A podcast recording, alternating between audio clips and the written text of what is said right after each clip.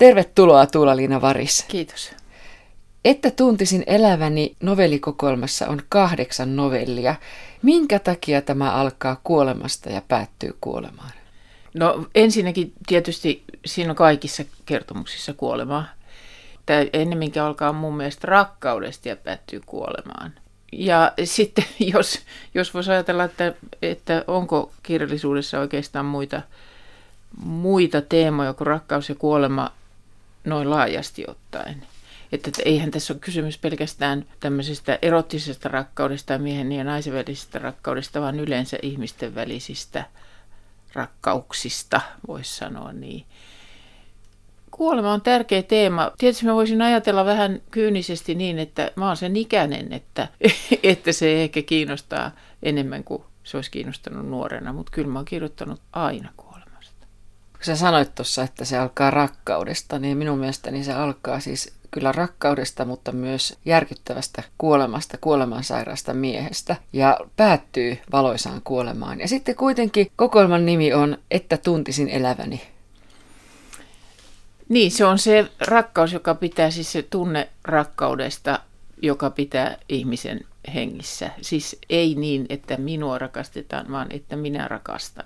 Niin se on se minua elossa pitävä tunne. Tässä on siis monenlaista rakkautta, mutta minä kiinnitin eniten huomiota miehen ja naisen rakkauteen, miten sä kuvaat sitä, että, että se on harvoin näissä kertomuksissa tai novelleissa, niin se on harvoin sitä ihanaa, mitä me haaveilemme, mistä, mitä me kuvittelemme rakkauden olevan. Ja jos se on sellaista, niin se päättyy sitten toisen kuolemaan. Mitä mieltä sä tästä? Oikaisenko mä liikaa? Et ollenkaan, koska ainahan se päättyy toisen kuolemaan. Aika harva ihminen kuolee rakastettunsa kanssa yhtä aikaa. Jompikumpi jää yksin. Ja ehkä se kannattaisi ottaa huomioon vanhana sitä itse asiassa jo ajatteleekin aika lailla. Siis sitä miettii, että kumpi meistä jää yksin. Kun elämä nyt päättyy kuolemaan, niin mun mielestä sitä ei voi myöskään niin kuin kaihtaa. Ja sitten taas tämmöistä romanttista rakkautta siinä oikeastaan ei ottaa, jos siinä on niin se muuttuu hyvin nopeasti joksikin muuksi, koska sehän on, romanttinen rakkaushan on illuusio siis siinä mielessä, että ei rakkaus ole koskaan sellaista kuin ihminen silloin luulee, kun hän on juuri rakastunut ja näkee niin kuin sen, sen rakastettunsa tämmöisenä haaveittensa toteutumana. Kyllä sieltä alas tullaan niistä korkeuksista joka tapauksessa, mutta rakkauden ei tarvitse vähentyä. Tässä on vähän eroa, että onko ihminen rakastunut vai rakastaako se. Kokoelmasi ensimmäinen novelli on Ester vuonna 1926 ja tästä kirjasi sitten etenee kohti nykyaikaa. Minkä takia sä Tuula-Liina Varis aloitit tuosta vuodesta? 20-luku on hirveän kiinnostava vuosi ensinnäkin. Ja, ja tota, sitten mä sain sen Esterin tällaisiin tietyllä tavalla myös kansallisiin kohtaloihin mukaan. Siinä on itsenäistyminen. Hän on syntynyt saarin alamaiseksi. Sitten siinä on, on tota, no, Suomen itsenäistyminen, kansalaissota.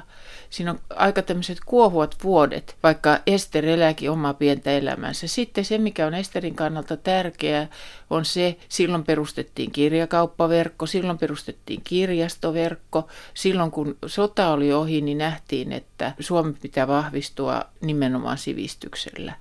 Ja, ja tota, silloin perustettiin esimerkiksi kouluja, oppikouluja maaseutupaikkakunnillekin. Ja maaseutupaikkakunnalle perustettu keskikoulu oli se, joka muutti koko Esterin elämän. Et se on ollut, ollut mun mielestä hyvin kiinnostavaa. Mulla on sitä paitsi semmoista aineistoa aika paljon noilta vuosilta, kun mulla on vanhoja Suomen sidottuja Suomen kuvaleiden vuosikertoja, joissa voi löytää paljon sellaista aikaan kuuluvaa niin sanottua triviaa, esineitä ja, ja tapoja ja sanontoja ja tällaisia, jotka tekee siitä arjesta ikään kuin uskottavaa. Mä kiehto se. Niin tässä on tosiaan hirveän mielenkiintoista ajankuvaa. Ne on yllättäviä ne tavat, miten kerrot, mutta mennään kohta tuohon Esterin menneisyyteen. Ollaan Esterin nykyisyydessä vuodessa 2026. Ester ja Hannes ovat nuoria. Heillä on ollut suuria unelmia ja sitten ne unelmat ovat katkenneet siihen, että Hannes on kuolemaisellaan syöpään. Se on mm. järkyttävää, miten sä kuvaat sitä, miten näistä on tullut mätänevä, haiseva mies. Heillä ei ole varaa mennä sairaalaan. Ester kamppailee omaishoitajana kotona. Esterille ei ole mitään muuta kuin toivo, roikkua siinä toivossa kiinni, että tässä kävisi jotenkin paremmin, mm. että Hannes tervehtyisi. Niin, ja oikeastaan ne ei ollut niin kauheasti edes haaveita ne heidän tulevaisuuden suunnitelmansa, vaan nimenomaan niin kuin suunnitelmia. Että nehän oli aika todellisia, että Hannes oli monttöri, sähkömonttöri. Se oli erittäin nouseva ammatti. Maata sähköistettiin vasta siinä vaiheessa ja, se, ja kaikenlaisia sähköön liittyviä innovaatioita keksittiin. Että se oli todellinen tulevaisuuden ala. Että voisi sanoa, että, että se voisi olla niin kuin meillä jossain 80-luvulla tietokoneala, ATK-ala, siis yhtä tämmöinen loistava, loistava tulevaisuuden näköala. Ja sitten tietysti, että se oli niin, että se näyttää niin hirveän raadolliselta se sairas, sairastaminen, niin sekin oli siihen aikaan liittyvää sikäli, että meillä ei ollut mitään tämmöistä semmoista sosiaaliturvaa olemassakaan, että, että kansalaiset olisivat saaneet jotakin kohtuuhintaista sairaalahoitoa, vaan sairaalat todella oli sellaisia, että niissä oli korkeat päivämaksut, lääkäripalkkiot oli erikseen, leikkaus oli vuokrat oli erikseen, lääkkeet oli erikseen. Ei köyhät ihmiset pystynyt menemään sairaalaan sairastamaan tai vähävaraiset, niin kuin hekin olivat siis kuitenkin aika vähävaraisia varsinkin, kun sähkömonttorin töitä ei voinut tehdä. Tässä on takauma aikaan, jolloin Ester tappeli itsensä yhteiskouluun. Äiti jopa roimi kintuille, että tyttö mm. ymmärtäisi tokeentua, että sinne ei kannata mennä. Mm. Se on oikeastaan mun äitini suusta. Tämä tarina siinä mielessä, että silloin heidän kotipaikkakunnalleen niin perustettiin yhteiskoulu. Siinä oli, se on nyt yli satavuotias se yhteiskoulu ja niin kuin olisivat tätini ja äitinikin, jos eläisivät, niin siinä oli vielä semmoinen ratkaisu, että se oli ihan viittavailla, että se tuli sinne niin sanotulle asemanseudulle, jossa nämä asuvat, eikä keskelle kirkonkylää, niin kuin sitä toisaalta haluttiin. Jos olisi mennyt keskelle kirkonkylää noin 10 kilometrin päähän, niin ei tämä Esterin esikuva sen paremmin kuin äitinikään olisi koskaan päässyt oppikouluun. Mutta kun se tuli suunnilleen 300 metrin päähän mökistä, niin se oli mahdollista. Mutta se oli silti tietysti suuri uhraus, koska kaikki oppikouluthan olivat yksityisiä ja niissä oli lukukausimaksut. Niin taas tulee nämä niin, maksut. Ta- joo, kyllä, kyllä. Mutta ne on ollut niin kuin ihan valtavia tekijöitä siis tässä kansansivistystyössä tämmöiset. Että musta tuntuu, että me otetaan liian itsestään selvästi nykyään kaikki. Että meillähän on nämä rakenteet ja kyllähän ne pysyy eikä ne huonone. Ja kuitenkin me nähdään, että ne huononee koko ajan. Tässä on tämmöinen piikkään hauska kohta, kun kunnan isät huomasivat, että oppilaat pärjäävät, niin sitten aloitettiin uuden koulun suunnittelu. Arkkitehdiksi valittiin kuuluisa Vivi Lön, jota ei valittu siksi, että hän oli niin hyvä, vaan siksi, että oli nainen ja siksi piirustaisi koulun halvemmalla kuin miehet. Niin. Mä ajattelin, että se on varmasti ollut mahdollista, että naiset teki silloinkin halvemmalla saadakseen töitä, koska ei niihin varmasti arkkitehteinä samalla tavalla luotettu kuin miehiin. Tämmöisiä vastaavia kohtia muunnelmina niin on tässä, että tuntisin eläväni novellikokoelmassa. Sinä olet tässäkin teoksessa naisen asialla. Niin, sitä näköjään on. Esimerkiksi näin, että Tämä on myös ajankuvaa minun mielestäni, että Esterillä alkoi viimeinkin kuukautiset. Hän ei tiennyt niistä mitään, järkyttyi kun housuihin tuli verta. Voimistelun opettaja sanoi, ettei niiden aikana saa voimistella. Kuukautisista kirjoitetaan aika vähän nykyään kuitenkin vielä. On sitä ehkä enemmän ollut.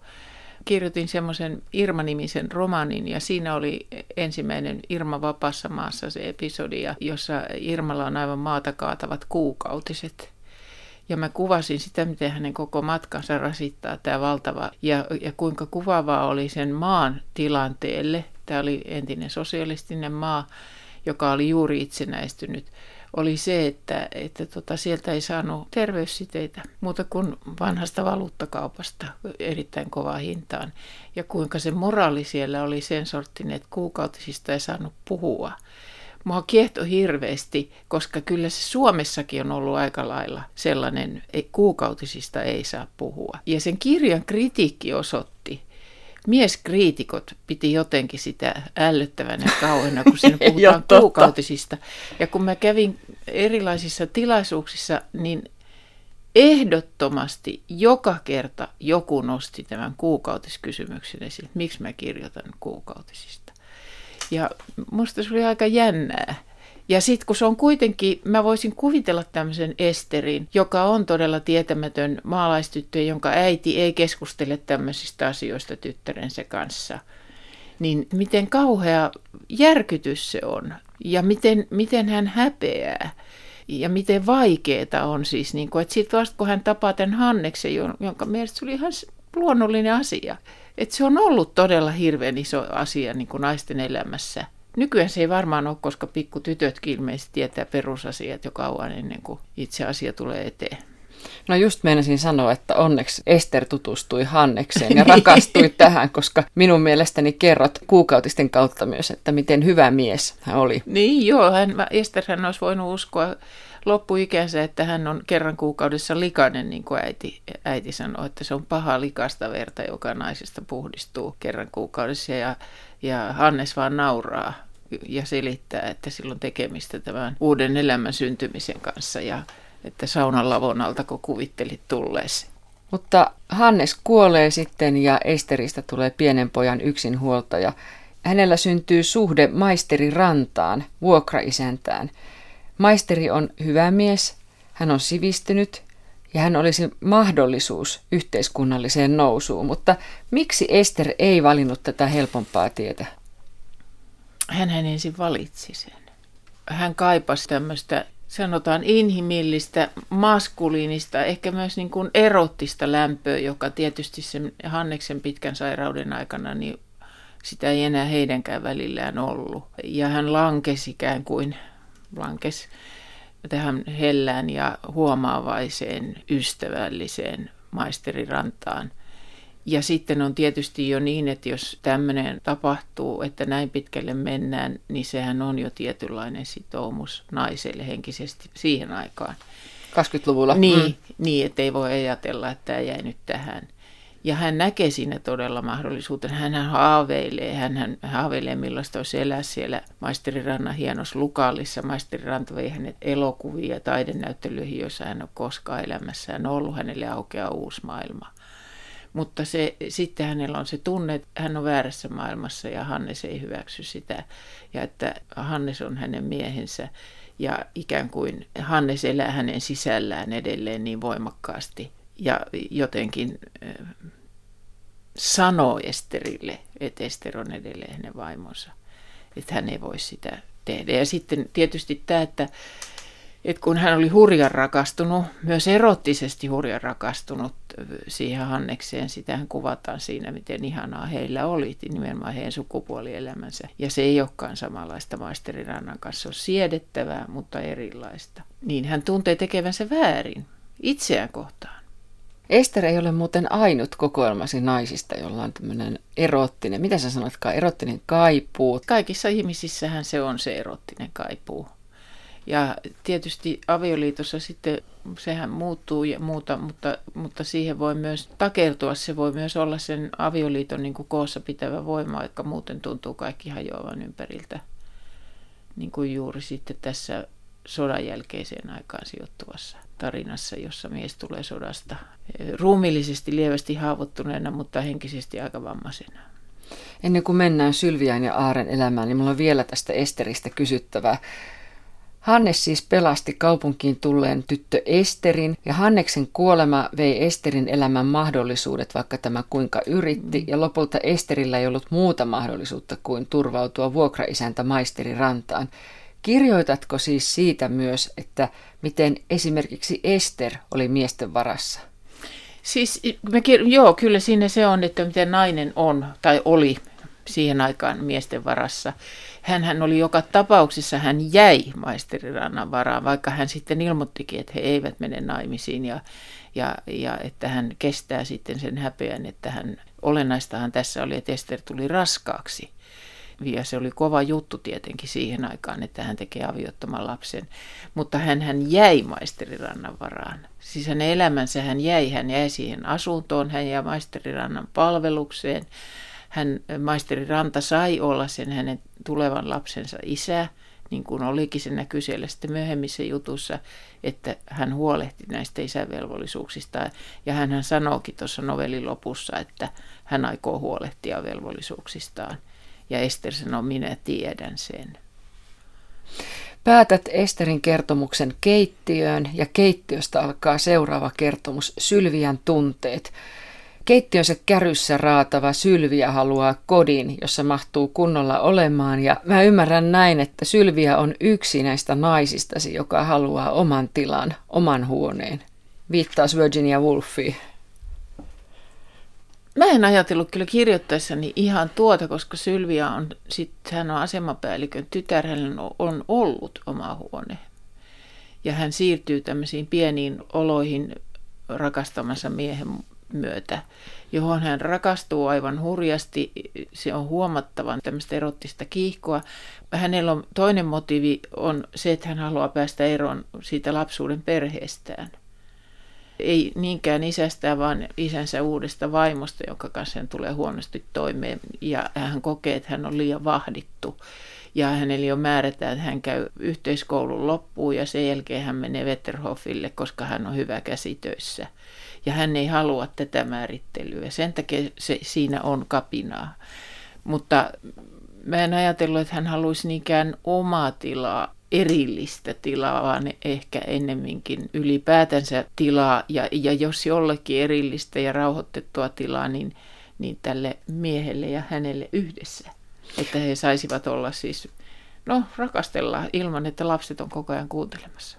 Mutta sinäkö et kirjoittanut tästä oman tilan kaipuusta, oman huoneen kaipuusta näissä kertomuksissa tai novelleissa? En tietoisesti kyllä, mutta voisi olla, että se on niihin tullut, koska mä oon itse elämässäni elänyt elänyt kovassa oman huoneen kaipuussa.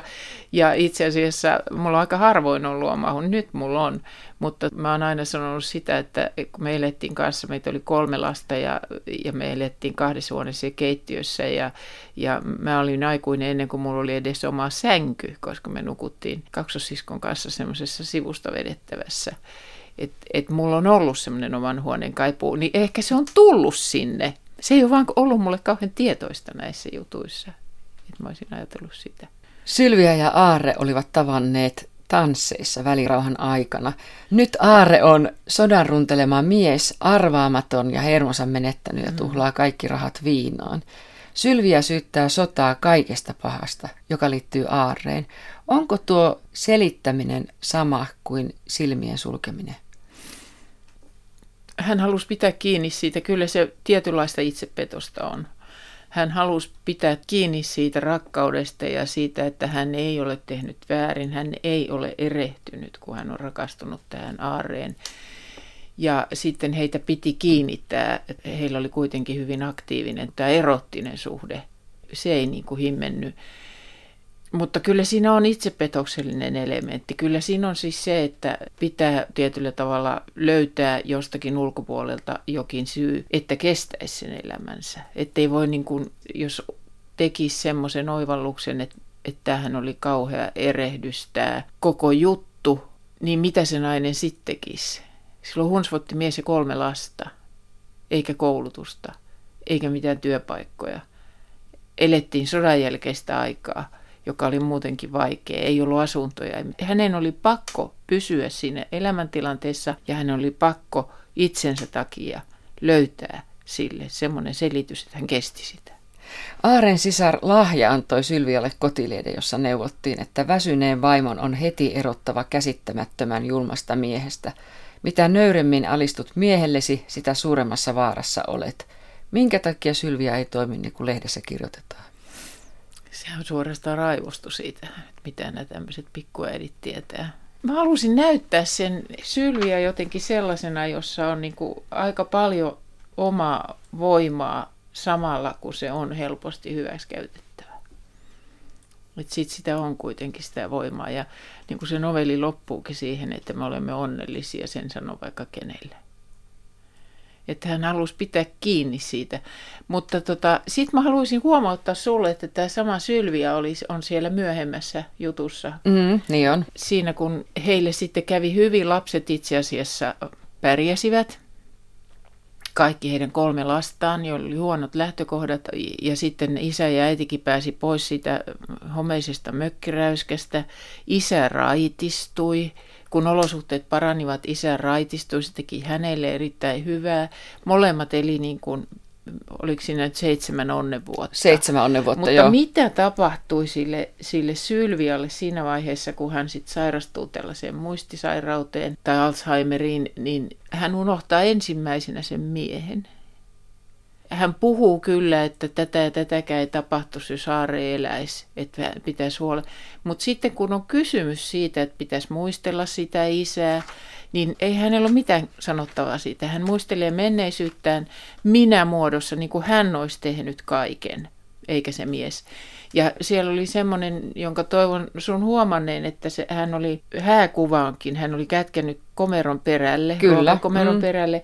Ja kun tämä tytär löytää sen sieltä ja sanoo, mitä tämä hääkuva, mitä tämä kuva täällä tekee, niin sanoo, että ei se meidän hääkuva ole. Te Jaare, tuollainen lonttoposki ollut ja noin pistävät silmätkin. En mä osaa selittää, miksi hänelle näin tapahtui, mutta mä halusin tämmöisen mutkan. Sitten kun asiat on hyvin, niin Aare menetti ikään kuin merkityksensä. Äidin sydän novelli alkaa siitä, kun Inari löytää äitinsä Sylvian kuolleena. Tytär Inari oli vanhin lapsista ja tietenkin tyttären osa oli ollut vuosikausia hoitaa muistisairasta äitiään, josta oli tullut koko ajan ilkeämpi. Minkä takia tämä tytär vielä tuntee syyllisyyttä siitä, miten hän on hoitanut äitiään? No, siis siinähän on tietenkin myös tämmöistä elonjääneen syyllisyyttä, joka aina tulee silloin, kun läheinen ihminen kuolee, että olisinko voinut vielä tehdä, enkö tehnyt tarpeeksi. Se on kai ihan ihmisessä biologiassa siis tämmöinen. Mutta sitten on tietenkin tämä, että kun on monta kertaa hermostunut, rasittunut, mielessään kiroillut, helveti eukko, niin, Tämä on aika raju tämä nainen nimittäin, miten kuvaat hänet. niin, niin. Silloin tulee sitten semmoinen katumus, että rakastin sua kuitenkin. Ja sitten on niin, että kun se vanha äiti kuolee, niin se yhtäkkiä ei olekaan se, joka kuoli, vaan se on se äiti, joka mulla oli. Kun mun äitini on myös kuollut, niin mä en koskaan ajattele äitiäni oikeastaan siinä vanhana ja sairaan hän sairasti hyvin pitkään, vaan nuorena, silloin kun hän oli niin kuin voimissaan. Se on se äiti, joka mulla on niin kuin sisälläni. Ja niin mä luulen, että käy. Tai sitä mä yritin ainakin tuossa myös kuvata, että se on se prosessi, joka Inarissakin tapahtuu. Että hän ei halua ajatella, että se oli se äiti, se, jonka kanssa hän oli menettää hermonsa ja joka sotke hänen perhe-elämänsä monella tavalla, ja, vaan että se on se, joka oli hänelle silloin, kun hän oli lapsi. Niin Inarin ura miehensä asianajotoimiston kanslistina tyssäsi äidin sairauteen. Inarin äidin takia perhe muutti samalle paikkakunnalle mm. äidin kanssa. Minkä takia kolmesta lapsesta juuri Inari uhrautui näin paljon äitinsä vuoksi? Eihän näitä muita näkynyt mailla eikä halmeilla. Ei, siinä oli sitten tämä Ilari, tämä mies, niin, niin hänet hän Ester, täti, oli puoli väkisin vienyt maisteri Rannan oppiin, että koska hän osoitti taiteellista lahjakkuutta, niin hän, hänelle järjestetään parempi elämä, oli isä mitä mieltä hyvänsä. Ja sitten taas sitä oikeastaan se nuorin tytöistä oli semmoinen hemmoteltu, hemmoteltu kuopus, joka ei katsonut, että hänen velvollisuudekseen niin kuin kuuluu tämmöisten asioiden hoitaminen. Se lankeaa jollekin. Tätä muuten pitää ihan, ihan elävässä elämässä paikkaansa, että jos, jos näin tapahtuu, että vanha äiti tai isä jää yksin, ja, niin yksi lapsista on se, joka jää siihen tai joka ottaa sen hoitaakseen. Mä tiedän tällaisia tapauksia.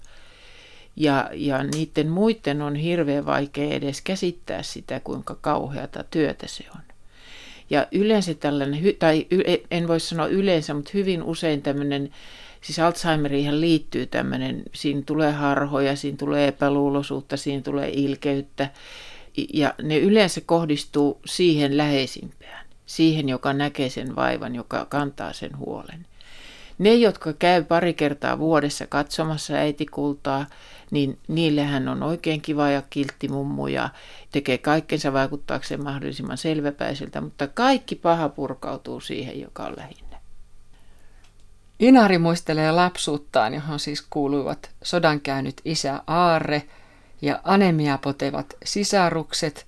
Lapsuuden koti oli kurjuutta ja rappiota. Tämä on mulle nyt yllättävää, että kun olemme puhuneet jo joka alistui, joka oli niin uskoi rakkauteen ja kaikista mustelmista huolimatta, niin Inarin mielestä äiti ei tuntunut kuuluvan joukkoon, sillä hänessä oli voimaa. Hmm.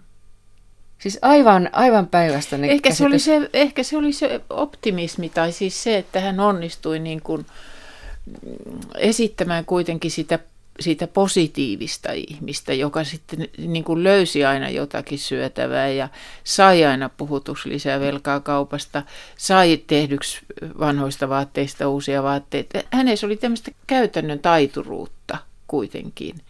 Ja se on varmaan lapsen silmissä voimaa. Äiti osaa mitä tahansa. Että tuntisin eläväni on kokoelman nimikertomus ja tässä on taas kuolema ja hautajaiset. Vilppu oli pudonnut humalassa työmaalla hissikuiluun ja kuollut ja hautajaisten jälkeen heti Militsa Leskellä on ehdotus miehensä kaverille Maukalle. Hän halusi mennä Maukan kanssa sänkyyn siksi, että tuntisi elämänsä. Hmm. Mitä tämä oikein tarkoittaa, Tuula-Liina Varis? Mä voisin kuvitella, että semmoisessa tilanteessa, jossa, jossa tämmöinen, tämäkin oli suuri rakkaus, tai ainakin se haluttiin, osapuolet halusivat, tai ainakin tämä nainen, tämä Militsa, halusi nähdä sen sellaisena, niin, niin ehkä siinä, mä voisin kuvitella, että siinä tulee sellainen tunne, että kuolee itse sen mukana, että multakin meni elämä tässä, kun se kuoli, tämä mun elämäni keskipiste. Tai sitten, mä oon jättänyt sen auki, ehkä siinä on kysymys myös siitä, että kun mä menen toisen miehen kanssa sänkyyn, niin sit mä oon vapaa tästä tyypistä, jota kyllä rakastin, mutta joka oli itse asiassa aika kauhea tyyppi. Vilpun kaverit ihmettelivät, että kuinka Militsa kesti, niin joku vastasi, että se rakasti. Niin. Tämä tuntuu aika rujolle tämä rakkaus. Taas niin yksi se, tämmöinen, miten niin, mä luin näitä kertomuksia. Rakkaus niin. on vähän rujoa, siis ei sille voi mitään. Sitten tosielämässä se on rujoa. Sitten, on, sit voisi tietysti sitä ajatella sitä militsaa ihan siltä kannalta, että kun läheinen ihminen kuolee, varsinkin tuommoisessa lapsettomassa avioliitossa, niin kuin heillä oli, ja nainen jää niin kuin yksin, niin, niin hän menettää niin kuin semmoisen inhimillisen lämmön ympäriltään – ja ehkä se semmoinen intiimi kosketus toiseen ihmiseen olisi se, joka saisi tunteen, että hän ei ole myös niin kuin kylmä, kuollut vainaja, vaan elävä ihminen. Militsa on Esterin tyttären tytär, juuri tämän avioliiton ulkopuolella syntyneen tyttären tytär. Tässä kertomuksessa paljastuu, kuinka äiti Ester ei ollut koskaan pitänyt tyttärestään, oli, jättänyt, hy, oli ollut hyvin ankara tätä kohtaa, mutta lellinyt poikansa pilalle. Minkä takia Ester käyttäytyy tällä tavalla tytärtään kohtaan? Niin, se on vähän tulkinta sillä lailla, jonka voi tehdä tytär ja tytär tytär, mutta varmasti mä, mä ennemminkin ajattelen, että Ester oli niin kuin huolissaan. Ja, ja Ester ennen kaikkea pelkäsi, että ei tytölle vaan käy samalla tavalla kuin hänelle on käynyt joka kuitenkin oli sosiaalisesti aika rasittavaa varmasti siis Esterin aikakauden ihmiselle alusta loppuun asti tämmöinen avioliiton ulkopuolinen lapsi. Vaikka sillä olisi ollut kuinka hyvä isä ja velvollisuuden tuntoinen, vaikka elämä olisi kuinka sujunut, niin se oli kuitenkin avioton lapsi ja se oli suuri synti. Ja se oli häpeä myös Esterille. Mm. Niin, ja hän ei missään tapauksessa halunnut sitä, että, että hänen tyttäreilleen käy samalla tavalla. Hän joutui kokemaan sitten toisenlaisen häpeän. Se tulee siellä kyllä esille, koska tämä tytär, joka, jonka hän kasvatti valtavassa kurissa ja nuhteessa, ja, ja josta tulikin sitten uskovainen ja seurakunnan aktiivinen jäsen ja muuta, mutta sitten haksahti venäläiseen mieheen, joka tietysti oli ihan hirveetä, että Suomessa joku haksahtaa venäläiseen mieheen – se oli yksi häpeä, mutta se oli toisenlainen häpeä. Ja sitten siinä, että sitähän voi odottaa, että jos tyttärelle käy huonosti ja sitten hän siitä sille suuttuu ja siitä ripittää, niin tytär vetää esille hänen oman kohtalonsa. Että kyllä sitä voi olla mun ymmärtääkseni niin kuin hyvinkin ankara lapselleen, tyttärelleen semmoisessa asiassa, joka, joka itselle on ollut kauhea lankemus. Tässä on taas hauska kohta, miten sä piikittelet miehiä. Vilpun kaverit kokoontuvat hautajaisten jälkeen kapakkaan ja sitten he muistelevat tätä kaveriaan tosiaan ja miten tämä oli ollut taitava lunttaamaan, teettämään töitään muilla, ei ikinä maksanut vippejään ja aina kävi hyvä tuuri kaiken kanssa kuitenkin. Ja kehuvat vielä sitten upeaksi jätkäksi. niin. Pistelet se tässä miesten välistä ystävyyttä vai? No, Miksi oli pakko laittaa? Taidan vähän pistellä. siis tätä, että, että siellä poikaporukoissa on kuitenkin tätä henkeä, että siis tämmöiset pelimiehet on niin kuin hyviä miehiä, hyviä tyyppejä.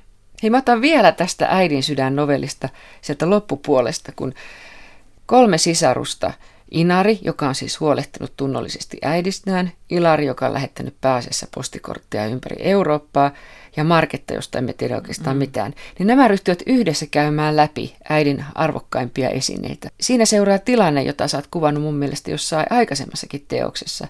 Kuka oli äitiä eniten rakastanut ja ketä äiti? Ja mm. sitten vielä näin, että siitähän tässä Roinan penkomisessa oli kyse. Niin. No tähän ikään mennessä on sen verran nähnyt näitä kuolinpesien penkomisia, että siinä on aina kauhean isot tunteet pelissä.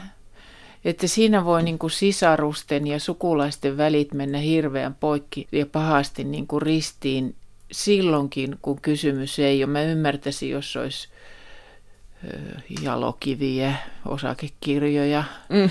tai arvotaidetta jaettavissa, mutta ihan tavallista tavaraa, taloustavarat, kuin tietyt kahvikupit, jotkut tämmöiset näin. Voi tulla ihan hirveitä kiistoja.